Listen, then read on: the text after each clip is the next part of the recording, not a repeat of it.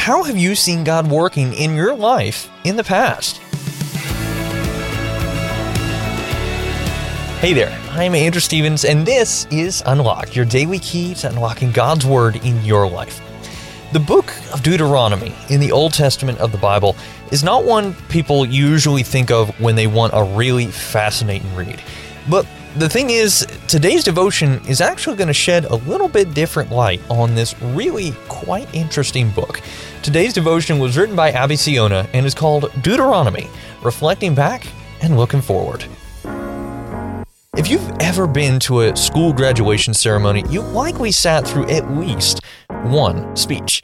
Most graduation speeches have two components. The first reflects back on shared years at the school, significant events, fun times, and hard times, and what we learned.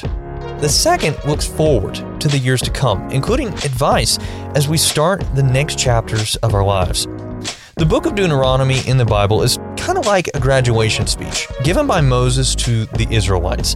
40 years earlier, God had delivered Israel from slavery in Egypt and made Moses their leader to bring them to the land God promised.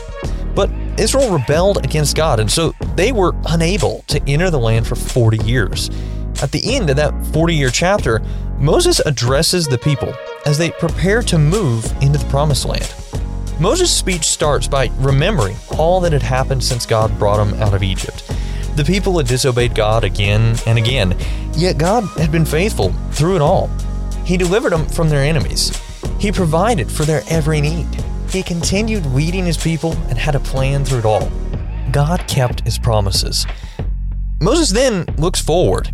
As the Israelites enter the promised land, he reads God's law aloud and reminds everyone that when they trust and obey God, his blessings follow.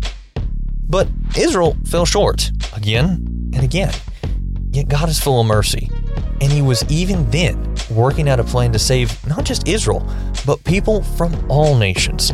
Hundreds of years after Moses, God sent Jesus to fulfill his good law and save the Israelites and us through his life, death, and resurrection. No matter where we are in our lives, if we trust and obey God, we don't have to fear what the next chapter of our lives might bring. Jesus has promised to be with us. He gave us hope and eternal life, and He has already written our future. So let's talk about this. What are some questions going through your mind right now?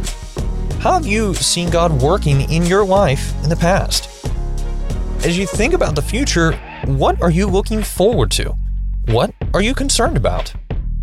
If you take a look at Matthew chapter 6, verses 25 through 34, Jesus encourages his followers and tells them that they don't need to worry about the future. How is this possible?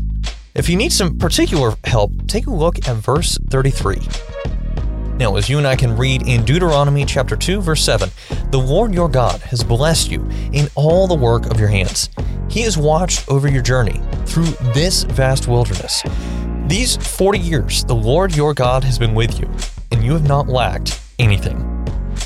Now, I'd encourage you to read in your Bible Deuteronomy chapter 8, verses 1 through 18, as well as Lamentations chapter 3, verses 19 through 25, and Matthew 6, 25 through 34 to help keep God's Word alive in your life. Unlocked is a service of Keys for Kids Ministries. How would you like to write for Unlocked, just like Abby did for our devotion today? If you're interested, check out our writer's guidelines at unlocked.org.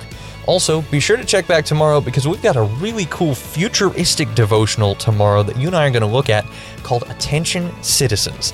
But until then, I'm Andrew, encouraging you to live life unlocked, opening the door to God in your life.